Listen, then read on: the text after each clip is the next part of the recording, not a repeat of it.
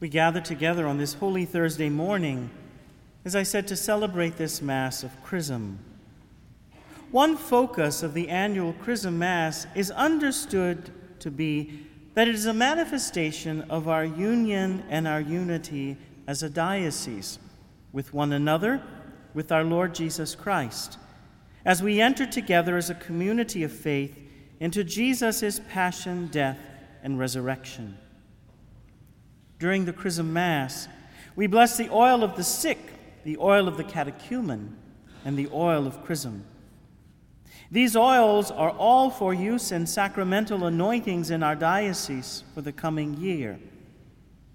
It is a sign of our unity as a diocese when, at the end of this Mass, the holy oils are dispersed and sent to all the church parishes here in our beloved diocese, carried by members of the laity.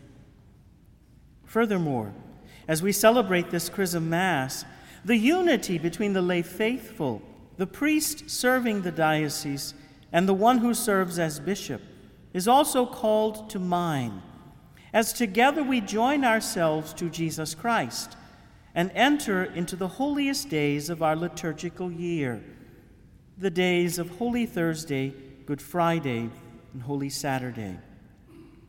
As we celebrate our union as the church in the Diocese of Houma Thibodaux, as well as our union with the Universal Church, please allow me to share reflections with you as we come to these most significant days for the church and for all of us who are a part of the church here in the Diocese of Houma Thibodaux. First, to the lay faithful in the diocese, I would like to say thank you. I don't always get the opportunity to speak to you as I am doing today. Please receive my heartfelt gratitude. Thank you. Thank you for sharing with me your dreams, your desires, as well as your fears and your concerns. I want to assure you that I have listened and that I am listening to you. Whether I have heard you through the Disciple Maker Index or our diocesan wide listening sessions, or through your service on the strategic planning commissions, I have indeed heard your heart. Thank you. Thank you for sharing your heart with me. Thank you also for the precious gift of your time. As so many of you, over 800 of our lay faithful participated in the strategic planning process, giving many hours to this process because of your deep love for the people of our diocese. I also want to thank you for your prayer for and support of the priest who serve here in our diocese. Because of the prayer and support of our lay faithful, Many healing breakthroughs came during the August 2016 and January 2017 priest convocations. Hundreds of our lay faithful prayed for the success of the convocations. And I want you to know that your prayer was felt and that your intercession had a profound impact on these priest convocations. My dear members of the laity, I am proud of you, and I'm grateful for you and for your love for our priest. I am honored to be the one who serves you as bishop, and I'm deeply grateful to be a part of this diocesan family. You are a beautiful people, and we are a beautiful diocese. The hope I expressed in my Advent pastoral letter is, by God's grace, beginning to be fulfilled. I know that there is a lot at stake, and I know that there remains still a lot more to accomplish. However, I have great hope for our future and the upcoming promulgation of our diocesan strategic plan. I would now like to share a few personal words with my brother priest. On this day, as we celebrate the institution of the ordained priesthood by our Lord Jesus Christ at the Last Supper. My dear brothers, I am proud of you. I mean that. I really mean that. I am so proud of you. As I reflect on our August convocation, I have vivid memories of men forgiving one another and asking to be forgiven. When I think about our January convocation, I have clear memories of our embrace of a common vision for the renewal of our church parishes. I'm grateful for the great effort you have put into achieving a high level of participation from parish implementation teams and all things strategic planning. My brother priest, I am proud of you. When I first arrived to serve you as your bishop, I was immediately aware of the particular challenges found within our presbyterate. I remember the first time you came to my residence for those small lunch conversations. I remember the deep passion with which you spoke and the desires for our diocese that you shared with me. I also remember my one on one meetings with you this past Advent, which for me was a cherished time when we were able to speak more personally. I hold all of these memories in my heart. As I behold you today, my dear brother priest, on this Holy Thursday, when we recommit ourselves to the call of our ordination to priesthood, a priesthood that we are privileged to share and that is always a gift. I, with deep emotion, am thankful for you because, my brother priest, you are wonderfully different. Among us, I see more joy, I see more purpose. I see and I have experienced more authentic fraternity and camaraderie. I sense among us a reawakened hope. I sense a longing to move forward. I sense men ready to be shown how to take the next step. My dear brother priest, you have grown, and I have grown. The laity can see it. I can see it. You can see it.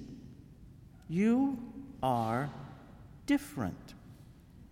Yes, I am very proud of you. I'm proud of your commitment to God. I'm also proud of your trust for the strategic plan. I'm proud of your willingness to be leaders, to be shepherds, to be pastors. I stand before you today as one who serves among you as bishop.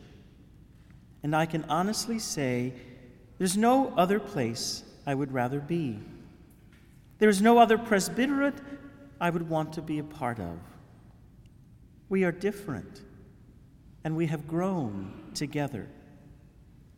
My dear brother priest, I am proud of you, and I'm proud to be one of you. Different different. The lay faithful seem different. Our priests seem different. Our diocese seems different. There are few things as influential in our lives as the reality of different. Some people love different. Some people dislike different. Some people embrace it, some people resist it. However, like it or not, different has an influence in our lives. Perhaps the theme for us today is just that different. Allow me to explain. One of the themes of today's readings for this Chrism Mass is anointed. In the first reading from the prophet Isaiah, we heard, The Spirit of the Lord God is upon me, because the Lord has anointed me.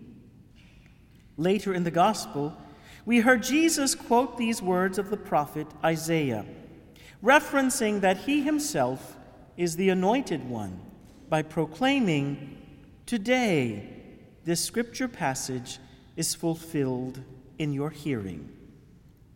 Anointed. What does this mean? Why does it bring us here today? And what are its implications in our lives? The word anointed is theologically understood through the word consecrated, for to be anointed is to also be consecrated. The word consecrated means to make sacred or to set apart for the sacred. Things that are consecrated are set apart from the rest so as to reveal precisely in this separation the reality of the sacred. Consecrated things are purposely set apart so that we might revere them as different. Things can also be consecrated. Altars and churches are anointed and consecrated and set apart for worship through the use of the oil of chrism. People can be consecrated. David was anointed with oil and set apart as the one consecrated to serve as the king of Israel. Aaron, the brother of Moses, was anointed along with all of his sons, and they were consecrated for priestly service in Israel. Aaron and his sons were set apart from the rest of Israel because through anointing they were different. The priests who serve our diocese were anointed and consecrated and set apart to serve the needs of others. Time, hours, days, weeks, and years can also be consecrated. A holy hour is set apart for reflection, prayer, and communion with God. Days can be set apart. Sunday, the Lord's Day, is set apart from the other days of the week because it is consecrated by God and consecrated for God. Sunday is set apart, and it is supposed to be different from the rest of the week. Weeks can be set apart. Holy Week, this week, is different. The very reference, Holy Week, illustrates that the week in which we find ourselves at present is in a very way holy because it is set apart from other weeks of the year, because it is different. Years can be set apart. In the Old Testament, the book of Leviticus mentions consecrated Jubilee years, which were set apart from other years. The Jubilee years, celebrated every 50 years, had two fundamental characteristics. First, what God was doing, and second, how Israel was to respond to God's actions. During a Jubilee year, God promised to forgive sins, to bestow new life, to bring his people out of exile back to the promised land. Israel's response to God during the Jubilee year was in some special manner to mirror what God was doing. And so they were to forgive the debts of debtors return land back to those who had lost it, and free slaves from bondage. The concept of a Jubilee year has much to say to us because these years were holy and they were different. On June 5th, 2017, we will celebrate our 40th anniversary as the Diocese of Houma Thibodaux. Now, while I do not want to equate the local 40th anniversary of our diocese with the technical biblical concept of the 50th Jubilee year, I do want to acknowledge their similarities because people and things in our beloved diocese are different. My dear friends, I want you to hear me well today. God is moving among us. I'm convinced that our diocesan strategic plan is more a gift from God than it is the fruit of mere human laboring. I see God inspiring our pastors, calling them to be who they are in the authority of the office into which they were ordained. I see God inspiring our lay faithful, calling them to let go of what wasn't happening so as to dream about what could happen. I see a diocese, all 90,000 of us, hungry for more. I see God ready to bless us, as St. Paul states in Ephesians, with more than we could ever ask for or imagine. Yes, I see God doing something different. This calls for each one of us to respond differently. My dear brothers and sisters, now is a time for us to respond to what God is doing. With our 40th anniversary fast approaching, I stand before you and ask that we all continue to move forward together.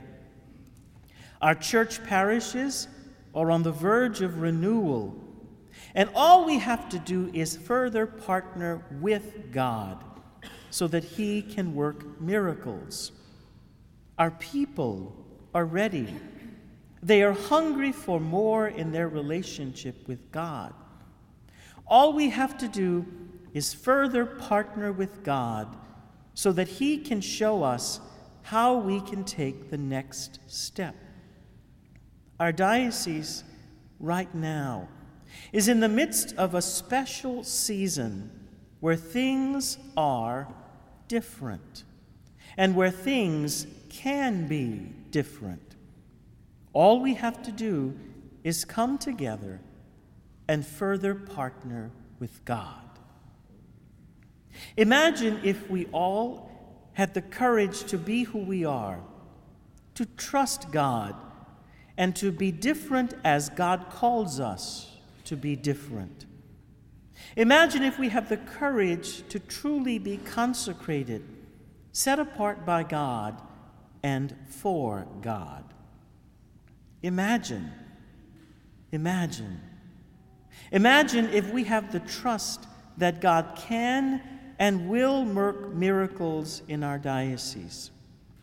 Imagine if on our 50th anniversary, people looked back on our 40th anniversary as a time that had altered our course in history and set us more firmly on the path God is calling us to travel. Imagine, imagine. Do we want this? Can we go forward together? If your answer is yes, we can trust that God will bless us today with the grace that He wants to bestow upon us. For this day, this week, this year, this time that we are in, are, by God's grace and mercy, different. Amen.